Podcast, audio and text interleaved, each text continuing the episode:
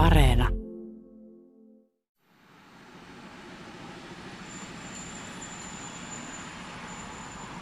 Vammalan rautatieasema on hiljainen paikka. Kaikki ympärillä näyttää samalta Suomelta kuin muuallakin. Harvaa ja matalaa asutusta, metsää ja puiden sekaan häviäviä pihoja. Täällä ei ole rajoja, korkeintaan ulos sulkevaa hiljaisuutta. Ovien ja katseiden takana on kuitenkin mielipiteiden mosaikki. Onkohan tuo perussuomalainen vai kokoomuslainen? Nykyään on vaikea sanoa. Kannattaakohan tuo tiukempaa vai löysempää maahanmuuttopolitiikkaa? Mitä tuo ajattelee Me Too-kampanjasta ja avioliittolaista? Rajat ovat Suomessa siirtyneet ihmisten mieliin ja sieltä internettiin. Mutta ei mennä nyt keskusteluryhmiin. Katsotaan muualta. Sastamalan kaupunginvaltuusto. www.sastamala.fi kautta yhteystiedot. Mauri Kunnaksen piirtämä taustakuva ja kasvokuvat valtuutetuista. Keskusta 11 paikkaa, SDP 11, kokoomus 8 paikkaa. Pienpuolueille jämät. 28 miestä ja 15 naista. Kantaväestöä, keski-ikä varmasti yli 40 vuotta.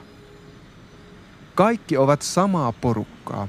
Kravatteja on niin demareilla kuin kokoomuslaisillakin. Vaikea uskoa, että näiden välillä olisi hirvittävästi eri puraa.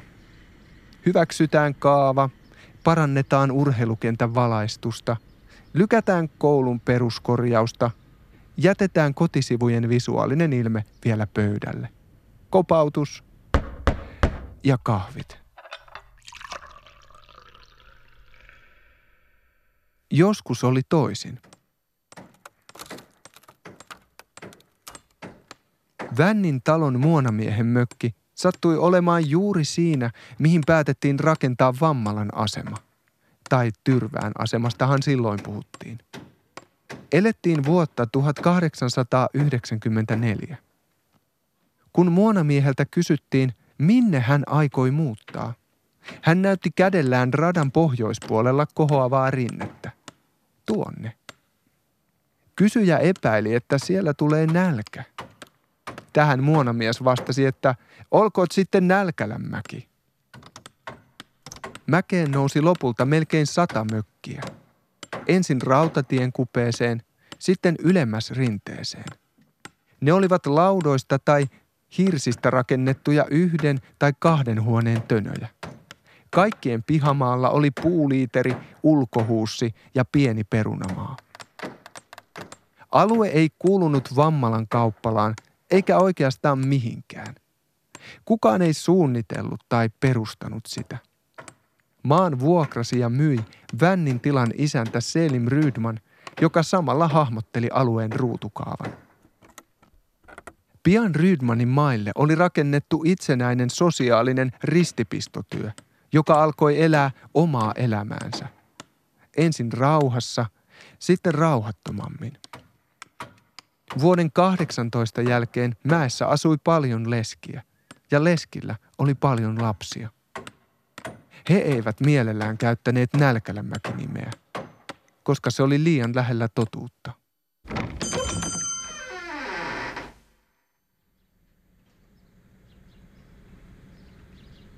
Suomi on täynnä tällaisia asuinalueita. Puutalojen ja vanhojen omavaraispuutarhojen sokkeloita rautatien takana.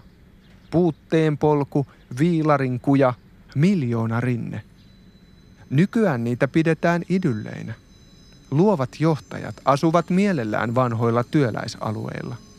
Niistä on tullut uudenlaisia omistamisen ihanteita. Aikoinaan rautatietä pitkin kulkenut raja oli niin itsestäänselvä, ettei sitä tarvinnut merkitä aidoilla tai muureilla. Ihmiset tekivät rajan omaan mieleensä radan kummallakin puolella. Nämä rajat kertovat oikeudenmukaisuudesta. Siitä, kuka on kuulunut joukkoon ja kuka ei. Kuka on yhteiskunnassa saanut sanoa sanottavansa ja kenen on täytynyt istua hiljaa?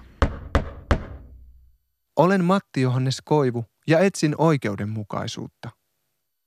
Ohjelmasarjan kolmannessa jaksossa katsotaan rajoja.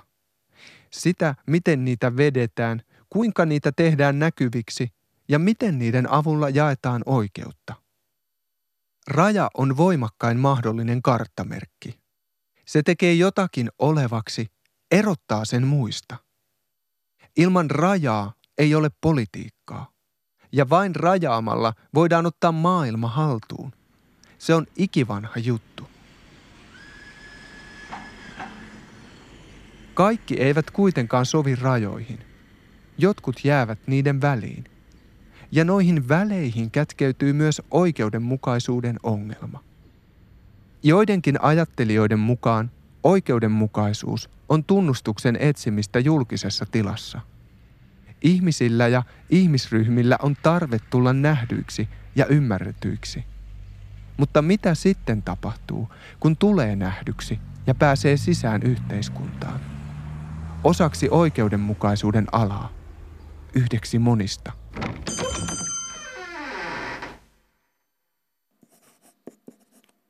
Kävelin tyrväälle ensiksi, kun olin kuullut, että lähelle siskon taloa oli tullut Tampereelta lasin hioja.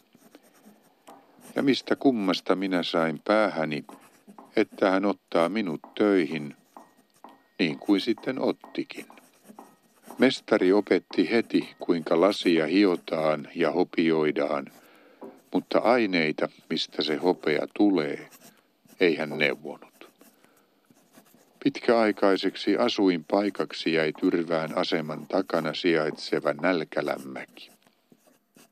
Näin kertoi 1920-luvun lopulla Nälkälämäkeen muuttanut ajelehtia. Löysin hänen muistelmansa työväenarkistosta etsiessäni oikeudenmukaisuuden jälkiä. Noina vuosina ihmisiä tuli ja meni. He etsivät töitä, ruokaa, yöpaikkaa, viinapulloa – tai ehkä itseään. Näin ihmiset saapuivat Nälkälämäkeenkin. Maaseudulla oli liikaa väkeä, eikä töitä riittänyt kaikille. Tiukkaa oli aseman takanakin, mutta siellä oli sentään mahdollisuuksia. Siellä täällä hiekkakujien varressa oli pieniä verstaita. Yhdessä hiottiin peilejä, toinen valmisti pöydän jalkoja, kolmas teki kenkiä – ja jossain nakutettiin lasten puuleluja. Ajelehtiä päätyi peilitehtaalle. Siinä oli jotain tarunhohtoista. Ajatelkaapa nyt. Lasin päälle vedetään ohut kerros hopeaa ja yhtäkkiä läpinäkyvyys katoaa. Tilalle tulee valmistajan oma kuva. Todellisuus vasten kasvoja. Helvetillinen homma, mutta samalla melkein taikuutta.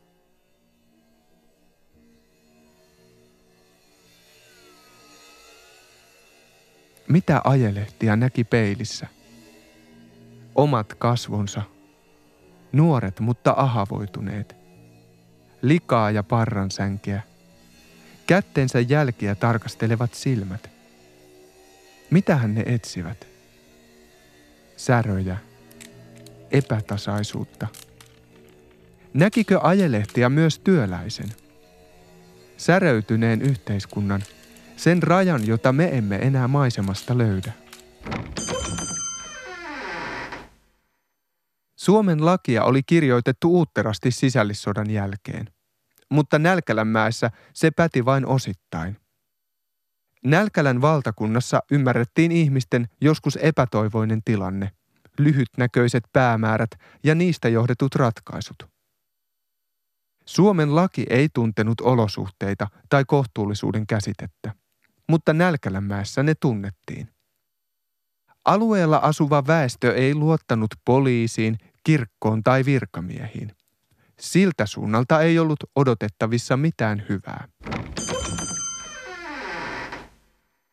Sisäpoliittinen tilanne Suomessa oli 30-luvulla räjähdysherkkä, ja näilläkin alueilla kyti. Lapuan liikkeen edustajat olivat pettyneet heikkoihin hallituksiin jotka eivät saaneet kommunisteja kuriin. Vaikka valkoinen puoli oli voittanut sisällissodan, sen havittelema yhteiskunta ei toteutunut. Uhottiin, että työväki oli tuhottu sadaksi vuodeksi. Mutta työväkipä vaati edelleen oikeuksiaan, eikä asettunut sellaiseen rooliin, johon sitä sovitettiin.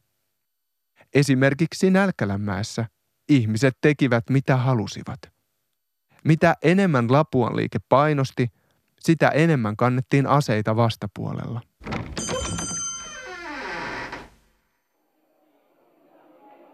Tuolloin oli vaikeaa kokoontua ilman, että tuli häiriöitä.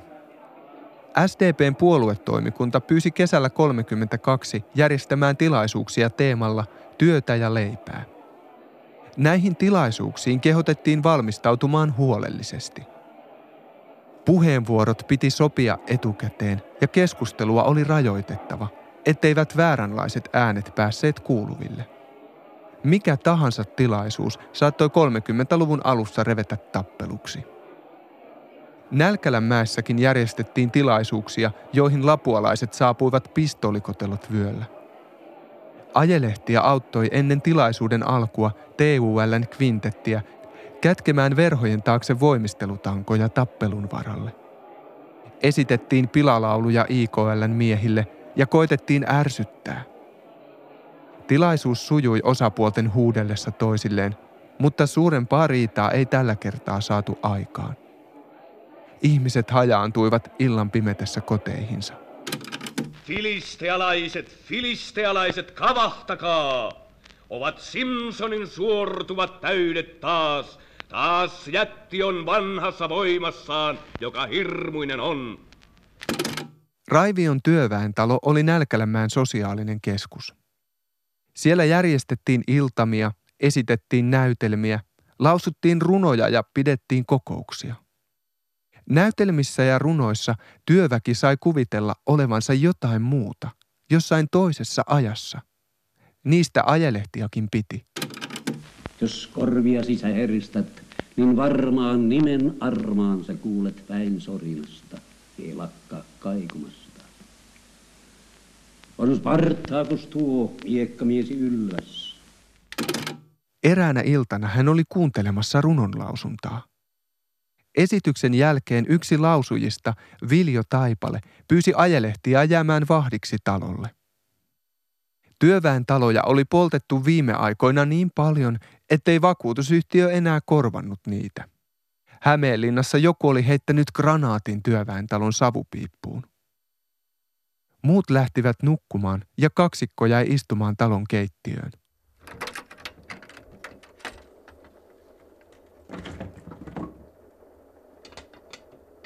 Tuolloin lapualaiset saattoivat kaapata kommunisteina pitämiään ihmisiä mustiin autoihin, lissuihin, ja kuljettaa heidät yön pimeydessä toiselle paikkakunnalle tai itärajalle. Isänmaalliset laulut ja pilkkahuudot kaikuivat, iskuja jaeltiin pirturyypyn pillastamina. Viljo ei halunnut lissun kyytiin. Hän oli poistanut keittiönsä ikkunasta tuplalasin, että pääsisi nopeasti karkuun, jos Lapuan liikkeen miehet tulevat. Lisäksi Viljo oli käskenyt vaimoaan keittämään joka ilta ison kattilallisen vettä, jonka voisi heittää tunkeutujien päälle. Ja oven vieressä Viljo piti aina kirvestä.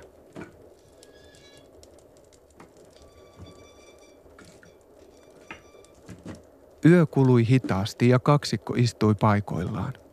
Viinakaan ei maistunut. Viljo kertoi, että oli alkujaan huutolaispoika Lavialta – mutta oli päässyt hyvään taloon. Minun lapseni eivät ole huutolaisia, eivätkä niiden lapset. Sitten Viljo muisteli vuotta 18. Hänet oli määrätty elinkautiseen ryöstöstä ja kapinaan yllyttämisestä, mutta ei sentään tapettu. Hänet tuomitsi silloin oikeustieteen ylioppilas, pelkkä poika, samanlainen kuin hän itse silloin. Kansalaisluottamus oli mennyt 15 vuodeksi. No, en minäkään luota niihin, Viljo murahti. Lopulta tuli hiljaista.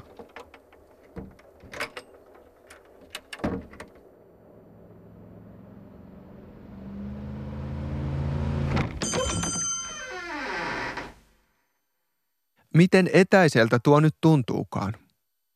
Toinen maailma, vaikka vielä melkein näkyvillä.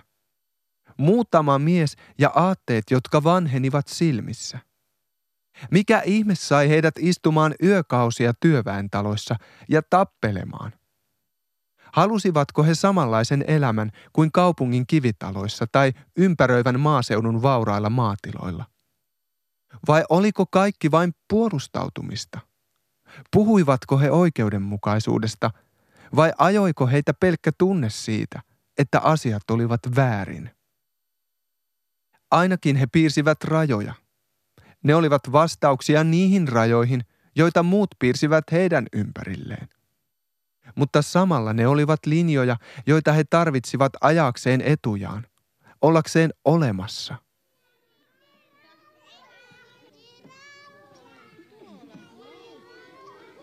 Mitähän rajoja viljoja ajelehtia loppujen lopuksi tunsivat? Yhden muodosti työläisyhteisö, meikäläiset. Rajan sisäpuolella olivat lisäksi perhe, sukulaiset ja naapurit. Rajan toisella puolella oli puolestaan maaseutu, täynnä suuria tiloja ja agraarista säätyläistodellisuutta. Ja kaupunki. Oikeistolainen kirkkoherra Svaanberi kauppiaat, virkamiehet ja pankkiirit. Ja tietenkin lapualaiset. Mutta oliko kaikella tällä heille merkitystä samassa mielessä kuin sillä on minulle?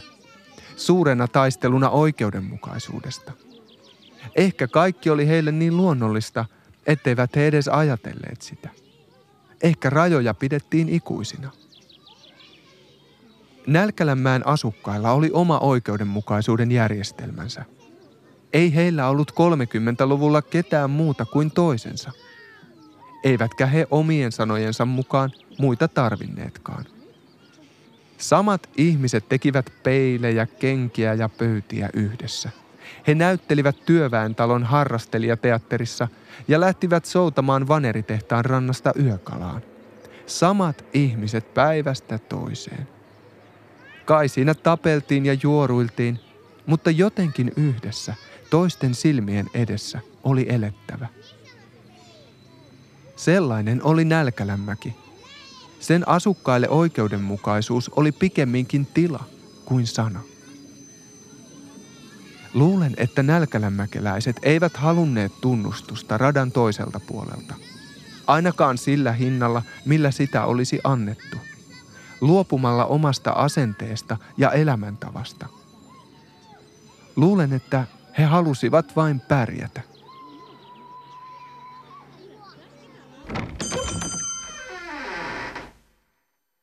On kevät lauantai 1966. Löylyistä tuli juuri sopivat. Saunan oven edessä oli leveä kivi, auringon lämmittämä. Viljo asettui sen päälle vilvottelemaan ja katselemaan taivasta – Savu luikerteli kevät-iltaan peilitehtaan piipuista. Vielä vähän aikaa Viljo ajatteli. Ne rakentavat kuulemma jo uusia tehtaita kaupungin toiselle puolelle. Menee niin hyvin. Tyttären poika lotrasi saunassa pesusoikkojen kanssa. Se taitaa haluta illalla pukin sarveen. Pojalle kaupunki oli toisella tavalla avoin kuin Viljolle aikanaan. Nälkälämäki oli liitetty osaksi Vammalan kauppalaa vuonna 1955, kymmenen vuotta ennen kuin Vammalasta tuli kaupunki. He siis saunoivat Vammalan kaupungin Nuupalan kaupungin osassa. Nälkälämäki kuului nyt samaan kaupunkiin kuin talot radan toisella puolella. Kaksi vuotta aiemmin Suomeen oli valittu uudet kunnanvaltuustot. SDP oli voittanut vaalit – sillä ja vasemmistolaisilla puolueilla oli lähes puolet Suomen valtuustopaikoista. Viljo myhäili. Maalaisliiton osuus oli alle 20 prosenttia, kokoomuksen alle 10. Työväen liike oli Mauno Koiviston sanoin päässyt sisään yhteiskuntaan. Raja, joka joskus oli määrittänyt Viljoa, oli hävinnyt – Oliko Viljo siis onnellinen? En usko. Tuskin kiitollinenkaan. Kysymys onnellisuudesta ei ollut hänelle mielekäs. Hän ei tunnistanut sellaista. Vuonna 1895 syntynyt huutolaispoika ajatteli eri lailla kuin me, jotka näemme kaiken päämäärien kautta. Viljo oli välitilan ihminen. Siinä saunan porraskivellä hän oli hyvässä välissä, jonkun asian jälkeen ja ennen seuraavaa. Ehkä tuo oli jonkinlainen Väinö Linnan utopia. Täällä Pohjan tähden alla on varmasti Suomen siteeratuin oikeudenmukaisuutta käsittelevä kirja Raamatun jälkeen. Harvoin pysähdytään kuitenkaan miettimään, mihin kirja päättyi. Se päättyi tavallaan tälle kivelle saunan viereen. Linnan hahmottelema maailma tuli valmiiksi silloin, kun kaikilla ihmisillä oli turvallinen koti, vähän elintasoa ja oikeus osallistua. Se tarina ei jatkunut.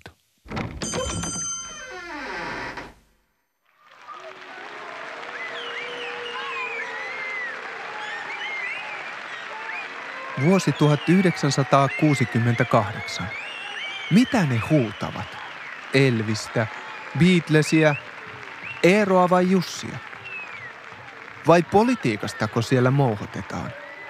Kylläpä jaksavat. Kun yksi lopettaa huutamisen, niin toiset jatkavat. Nuoriso.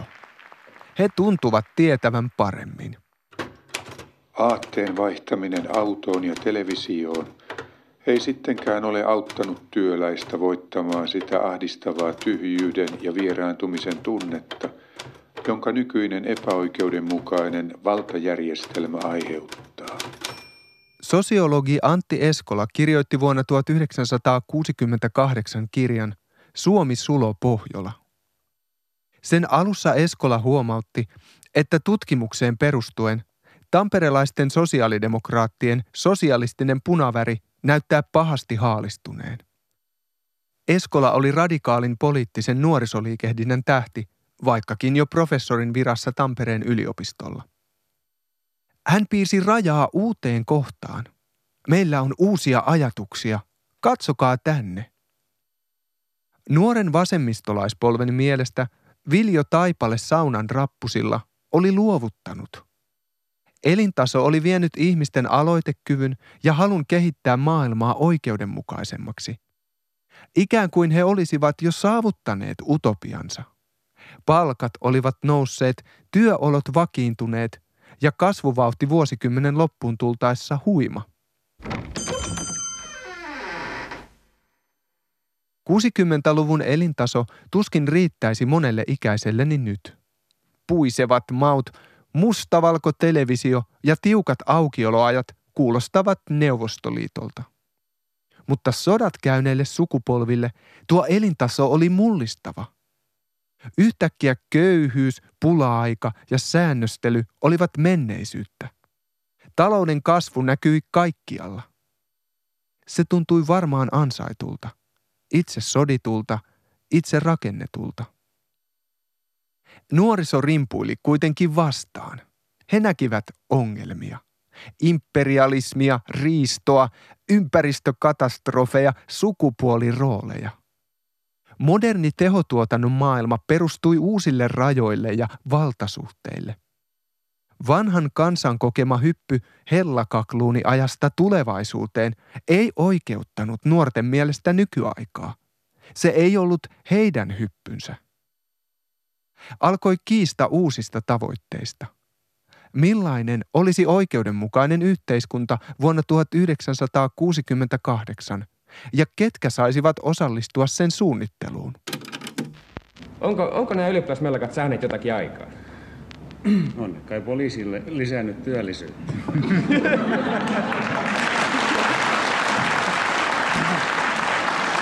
Kyllä te olette, kyllä te olette sittenkin vitsikäs mies.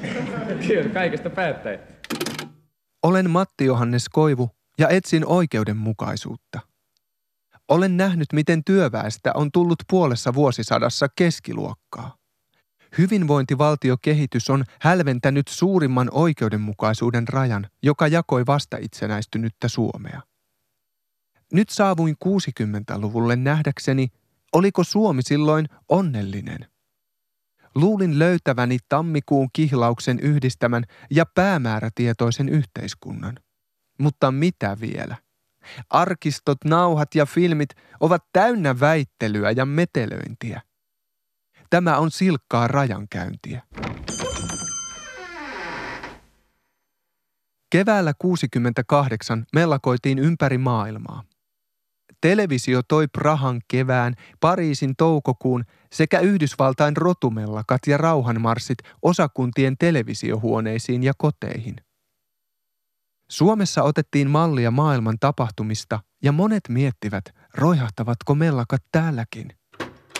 Niin sanottuun demokraattiseen järjestelmään voi vaikuttaa vain sen perussääntöihin kohdistuva loukkaus, anarkistinen piittaamattomuus.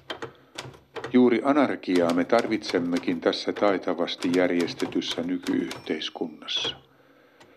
Normit on osattu piilottaa niin, etteivät ne näy ennen kuin joku osaa rikkoa niitä. Siksi normeja on koko ajan rikottava. Liekaköysi ei tunnu ennen kuin se on kuljettu loppuun. Siksi on tämän tästä mentävä äärimmäisyyksiin. Antti Eskola esitelmöi porvarillisen hegemonian seminaarissa Espoon Siikarannassa toukokuussa 68. Porvarillinen hegemonia tarkoitti hänen mukaansa sitä, että tiedotusvälineet, hallinto ja yleinen mielipide ylläpitivät asenteita, jotka estivät ihmisiä näkemästä todellista tilaansa.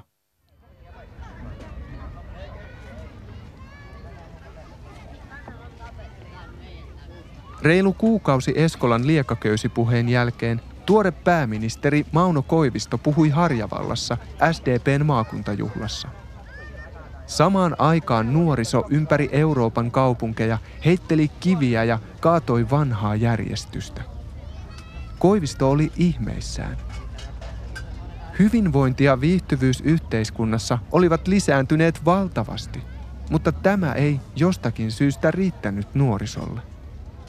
Koiviston mielestä anarkismi Suomessa vuonna 1968 oli varsin puhdasta kapinointihalua, johon olennaisella tavalla liittyy ilmeisen tiedostamaton tarve tulla nujerretuksi.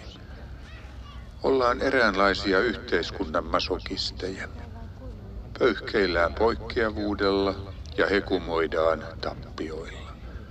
Ollaan kyllästyneitä yhteiskunnan jatkuvaan rauhanomaiseen muutokseen – jolle ovat käyneet vieraiksi suuret sanat, voimakkaat kansansukkestiot ja massaverenvuodatukset. Uudistukset alkavat ikävystyttää ja saavutuksia vähätellään. Historian kirjoista luetaan suurista taisteluista ja vanha suola alkaa janottaa. Eihän tässä ole mitään järkeä. Eskola sanoo yhtä ja Koivisto toista.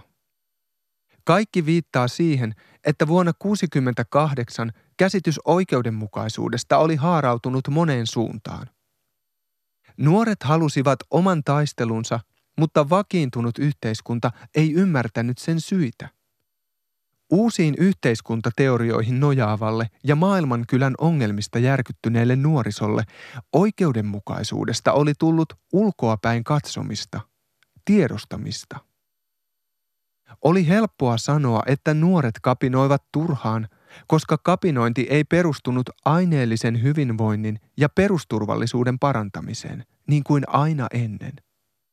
Ja samaan aikaan tv keskusteltiin vallankumouksesta viihteen näkökulmasta, ja kaikilla oli hauskaa. Minua kiinnostaa kysyä hiukan siitä teidän Harjavallan puheesta, josta nousi vallan vietävä mekkala, johon kyllä itsekin pistin oman, oman lusikkani soppaan. Minkälainen käsitys teillä on tällä hetkellä nyt tästä tilanteesta, jos me lähdemme purkamaan sitä noin crossissa? Mä olin just Ranskassa, siellä oli poliiseja joka nurkalla aivan valtavasti. Viljo ei olisi tunnistanut tätä leikkivää oikeudenmukaisuutta. Hänen aikanaan se näytti reikäleivältä ja resuiselta korpitorpalta tai nääntyvältä vankijoukolta Tammisaaren leirillä. Vuonna 1968 nuoret yrittivät hahmotella näkyville epätasaisia valtarakenteita ja liian tyytyväistä keskiluokkaa. Sellainen viesti oli vaikeaa saada perille ensimmäistä autoa säästävälle duunarille. Mutta hämmentynyttä oli tiedostava nuorisokin. Oikeudenmukaisuus oli heille samaan aikaan teoriaa, jotakin abstraktia, mutta television kautta myös totisinta totta ja kansainvälinen ongelma. Tässä oli huutava ristiriita. Kirjailija Marja-Leena Mikkola puki sen myöhemmin sanoiksi. Yliopiston ylle oli koittanut kirkkaasti näkemisen hetki ja se paljasti, että me istuimme luentosaleissamme kuin norkoilevat vieraat maapallon verisissä pidoissa. Vaikka juuri nuo veriset tapahtumat viidakossa tekivät mahdolliseksi meidän elämäntapamme ja meidät siksi, mitä olimme. Onnen lapsiksi. Onnekkaammiksi kuin yksikään sukupolvi ennen meitä. Ja että juuri siitä verenvuodatus johtuikin – Tuo selvännäköisyyden hetki sai minut tuntemaan itseni oudon tarpeettomaksi. Niin tarpeettomaksi en ollut vielä koskaan itseäni tuntenut. Katson vuotta 68 hämmästyneenä. Olenko löytänyt nykyhetken nollapisteen? Kaikki tuolloin esitetyt näkökulmat tuntuvat niin ymmärrettäviltä. Tunnistan mielenosoituksissa riehuneiden nuorten turhaumuksen ja voimattomuuden. Tämä yhteiskunta on järjestetty väärin. Sen täytyy muuttua. Sanani ovat hieman toiset, mutta periaate on sama. Tiedostan liudan epäkohtia ja haluan saada ne näkymään, mutta kukaan ei oikein kuuntele. Yksi pitää käsiä korvillaan, toinen huutaa vielä minuakin kovempaa. Kolmatta ei näy. Hän on lentänyt viikonlopuksi Berliiniin. Ja samalla ymmärrän Mauno Koivistoa. Hän piti nuorten pyrkimyksiä liian dramaattisina, lähes huvittavina. Meillä on kaikki hyvin. Häneen ruumillistui lapsuuteni yhteiskunnallinen vakaus. Aivan kuin hän olisi omalla hahmollaan viestittänyt, että rauhallinen konsensus on aina parasta. Turha huutaa, fundeerataan ja kun tuota, minkä sitä tulevaisuutta te ennustatte noin tuollaiselle nykypäivän vasemmistomellakoille esimerkiksi? Oletteko te itse mellakoinut koskaan? Te osoittanut mieltä, heittänyt kiviä, maalannut plakaatteja tai muuta sellaista? E, en mitään näistä tässä mainitussa tarkoituksessa. Vaan missä sitten? E, minä olen heittänyt tietysti voileipiä tyyneen veteen ja joskus, joskus yrittänyt tietysti pienellä aallokollakin sitä. Mutta mitä näihin tulevaisuuden näkymiin tulee, niin kyllä lähinäkymät ovat synkeä, kun on talvi tulossa. Koiviston mielestä hyvinvointi liimasi kaikki yhteen. Jopa siinä määrin, että sillä voitiin perustella rakenteellinen epätasa-arvo. Niin kuin hän itse sanoi, ei kaikkien tarvitse saada samaa palkkaa, pääasia, että talous kasvaa. Vaikutusvaltainen oikeudenmukaisuusfilosofi John Rawlskin linjasi, että taloudelliset erot voi hyväksyä, jos niillä voidaan taata hyvinvointi myös köyhimmille. Toisia tämä inhotti, mutta suurimman osan mielestä se oli mahtavaa. Näin se taisi mennä. 60-luvun lopussa tiedostava nuoriso yritti tosissaan iskeä kiilaa mutta Suomi ei enää lähtenytkään jakautumaan. Päinvastoin, se pysyi kasassa. Tietenkin koko ajan tuli esille uusia ryhmiä, jotka tekivät näkyviksi ne rajat, joihin ei aiemmin kiinnitetty huomiota. Mutta ne ryhmät otettiin mukaan hyvinvointivaltion perustaksi valettuun oikeudenmukaisuuden järjestelmään. Kun epäkohta löydettiin, asetettiin komitea, kirjoitettiin mietintö – muutettiin lakia, perustettiin lain toteutumista valvova virka, myönnettiin rahaa etujärjestölle. Se oli teemapäivien ja yhteisvastuun Suomi. Ei pelkkä valtion käynnistämä projekti, vaan oikeastaan koko valtio. Vuonna 1968 alkoi se oikeudenmukaisuus, jonka tunnistan. Minulle periytyessään se oli jo muuttunut arjen ylellisyystuotteeksi.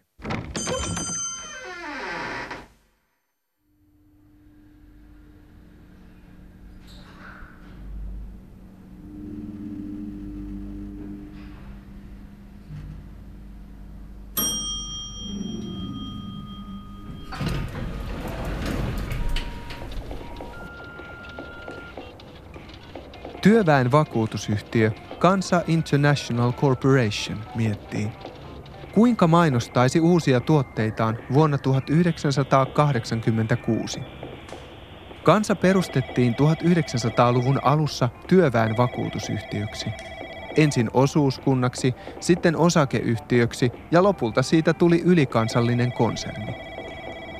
Nälkälänmäen ajelehtiä on muistellut, kuinka hän 20-luvulla juoksi maksamaan vakuutusmaksuja Vammalan asemalla odottaneelle kansan asiamiehelle. Se oli heidän yhtiönsä. Nyt eletään toista aikaa. Kuuminta 80-lukua. Kansainvälisen kasinotalouden vuosia. Nälkälänmäessä toiminut Mäkisen peilitehdas, ajelehtian vanha työpaikka, on muuttanut nimensä Finmirroriksi, koska kansainväliset markkinat ovat auenneet. Finmirrorin viihtyisässä tehdasruokalassa Kansa International Corporationin asiakkaat syövät lihapullia muusilla. He eivät tiedä, että heidän rahojaan on sijoitettu muun muassa Meksikon katkarabubisnekseen, Turkin kaasukenttiin ja Australian kultakaivoksiin. Kohta rahaa on hävinnyt ainakin miljardi markkaa. Mutta tämä huomataan vasta jälkeenpäin, kun konkurssipesää selvitetään. Kysytään vaikka pesänhoitajalta. On ilmeistä, että siellä on erilaisia, on katkarapu liiketoimintaa ja kiinteistösijoitustoimintaa ja niin edelleen, mutta niin kuin sanottu, että nämä olivat kaikki päättyneet, kun konkurssimenettely joulukuussa 1994 alkoi.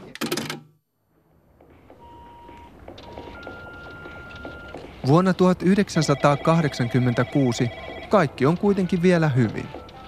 Nyt kansa haluaa mainostaa uutta venevakuutusta sekä vakuutusturvaa tulotason putoamisen varalle. Yhtiön mainosluonnoksessa lukee Kansan uusi venevakuutus toteuttaa veneilijöiden toiveet.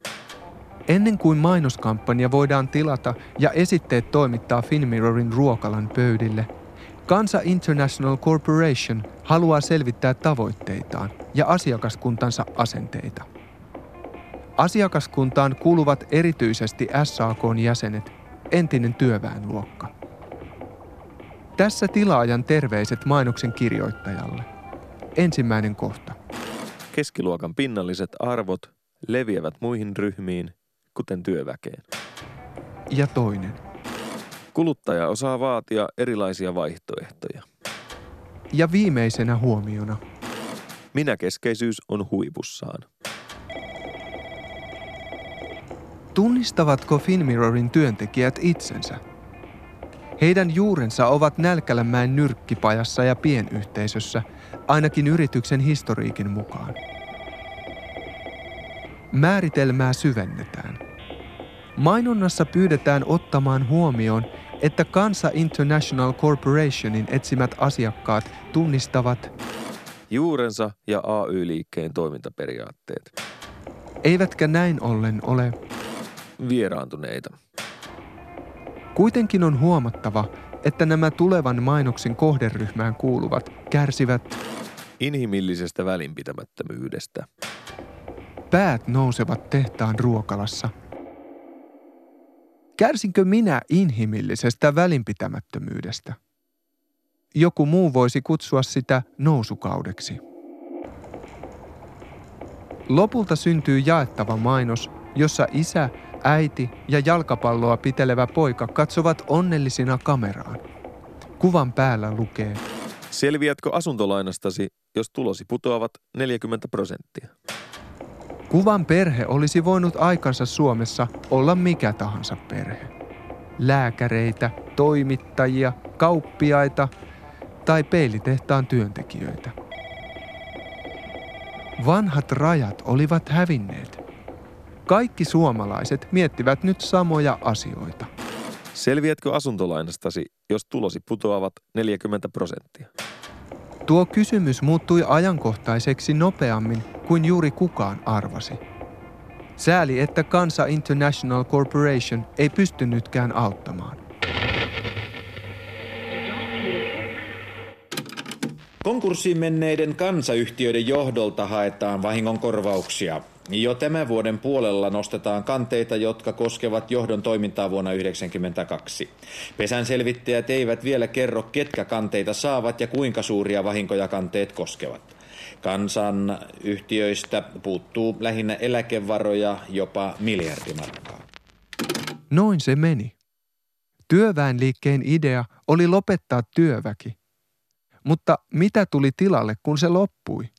Saavutettiinko oikeudenmukaisuus? Ei tietenkään. Oikeudenmukaisuuden rajat siirtyivät kauas ulkomaille ja työväen rahat kansainvälisille markkinoille. Sitten kävi jotain. Samoihin aikoihin, kun Kansa International Corporation meni nurin ja SAKn tarjoushinnalla ostettu venevakuutus raukesi. Tuli 90-luku ja lama. Kaikille yhtäläisen oikeudenmukaisuuden illuusio särkyi. Siihen ei ollut enää varaa. Yhtäkkiä pitikin taas laskea, kuka saa ja mitä. Samalla pyytäjien määrä kasvoi. Rajat voimistuivat taas ihmisten mielissä. Niitä piirrettiin sinne tänne vaihtelevin perustein. Oma haluttiin turvata. Muistan, miten sukulaismies katseli televisiosta somalipakolaisten saapumista. Noin hyvät vaatteet, hän mutisi. Mitä nuo muka täältä tarvitsevat? Kun tarkastelen nykyhetkeä, Huomaan, että oikeudenmukaisuudelle kävi 90-luvulla jotain. Valtio tuli täyteen, sen voimat ja rahat eivät enää riittäneet jakamaan oikeudenmukaisuutta samoilla periaatteilla kuin ennen. Samalla ihmisten mielet tulivat täyteen. Kaikkia ei osata enää nähdä samassa oikeudenmukaisuuden piirissä.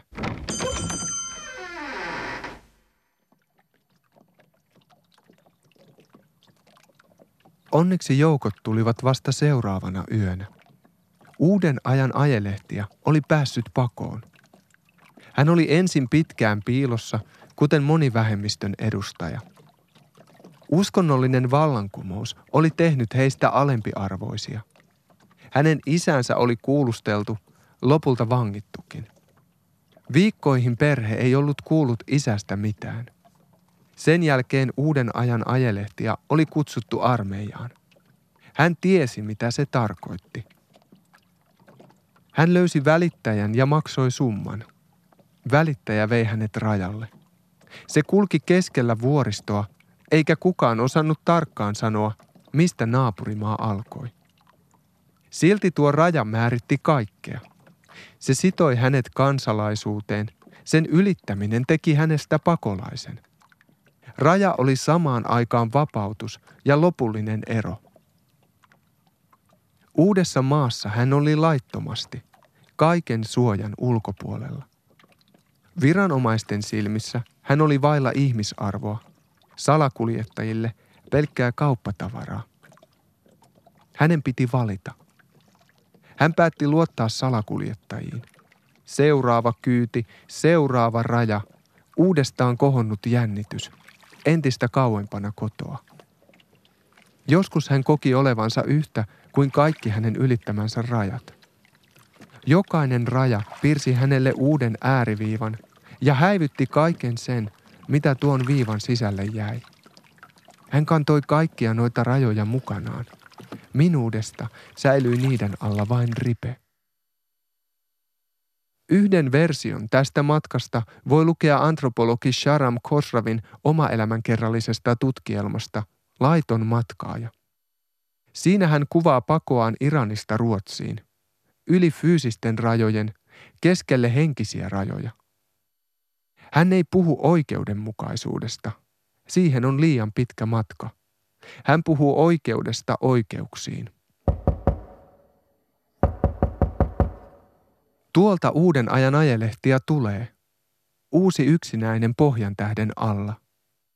Hän menee nukkumaan autoon kirkon pihalle, nyt kun alkaa taas olla lämmin. Siellä on tämän päivän nälkälämmäki, siellä täällä. Jos minun pitäisi selittää uuden ajan ajelehtijalle, millaisia rajoja yhteiskunnassamme nykyään kulkee, en tiedä mitä sanoisin. Ehkä kertoisin hänelle, että maamme oli ennen jakautunut, mutta nykyään kaikki ovat samanarvoisia. Sitten lisäisin, että tilanne on muuttumassa.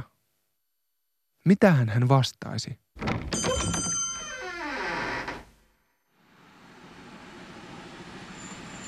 Taidan palata takaisin Vammalan rautatieasemalle. Voin ylittää radan kaikessa rauhassa, kulkea nälkälämäkeen ja takaisin. Siinä ei ole mitään poliittista. Ainoa asia, mitä joudun varomaan, on juna. Tämän päivän rajat eivät näytä enää suoralta kiskoparilta, jotka jakavat kaupungin. Ne näyttävät raidalliselta kankaalta, joka on heitetty myttyyn lattialle. Tuolla menee yksi viiva, taittuu toisen alle, katoaa hetkeksi ja tulee taas näkyviin. Näitä rajoja varotaan, sillä niihin liittyy herkkiä asioita. Asioita, joita emme edes ymmärrä. Kuitenkin niistä on pakko puhua. Selkeiden luokkarajojen kadottua ja muiden rajojen tuntuessa yhteismitattomilta, tapauskohtaisiltakin – Oikeudenmukaisuus on muuttunut kamppailuksi näkyvyydestä. Se on lobbausta, aktivismia, vetoamista, halua saada hyväksyntää ja tunnustusta. Se on joukko uusia rajoja, joita meidän pitäisi osata ymmärtää ja joiden yli meidän pitäisi osata kulkea. Luulen, että rajat ovat nykyisin entistä kauempana ja kuitenkin ihan tässä vieressä – ne ovat tietokoneen ruudulla, kiinni minussa tai kaukana ulkomailla. Jokaisella rajalla on oma historiansa, mutta meille vanhoihin rajoihin tottuneille nuo historiat ovat vieraita. Muutos 30-luvun nälkälämäestä tähän päivään on ollut uskomaton. Ei siis ihme, että monet tahtovat muistella vaikkapa niitä aikoja, kun työväenluokka oli vielä yhtenäinen. Niitä vuosia, kun mentiin lakkoon tai laitettiin tehdas jumiin. Näitä romantisoituneita muistoja ovat arkistot täynnä. Niissä kerrotaan, kuinka ennen kaikki auttoivat toisiaan, kukaan ei oman ryhmän sisällä kadehtinut. Tehtiin yhdessä, vaikka oli tiukkaa. Maailma oli epäoikeudenmukainen mutta jotenkin selkeämpi ja siksi turvallinen. Tämän olen lukenut kymmeniä kertoja. Minäkin liikun niiden muistojen äärellä ja annan nauhan pyöriä. Olemme aina puhaltaneet yhteen hiileen. Työ on ollut aina yhteistä ja yhtenäistä kollektiivista työtä. Mutta en minä silti halua sinne. En halua maailmaan, jossa oli junaradan oikea puoli ja väärä puoli. En halua vuoteen 68 tiedostavan nykyajan lähteille. Minun on pikemminkin otettava kaiken tuon lopputuote, menneiden ideoiden ja rajojen sekamelska, ja nähtävä siinä jotain uutta. Oikeudenmukaisuutta minä haluan, en rajoja.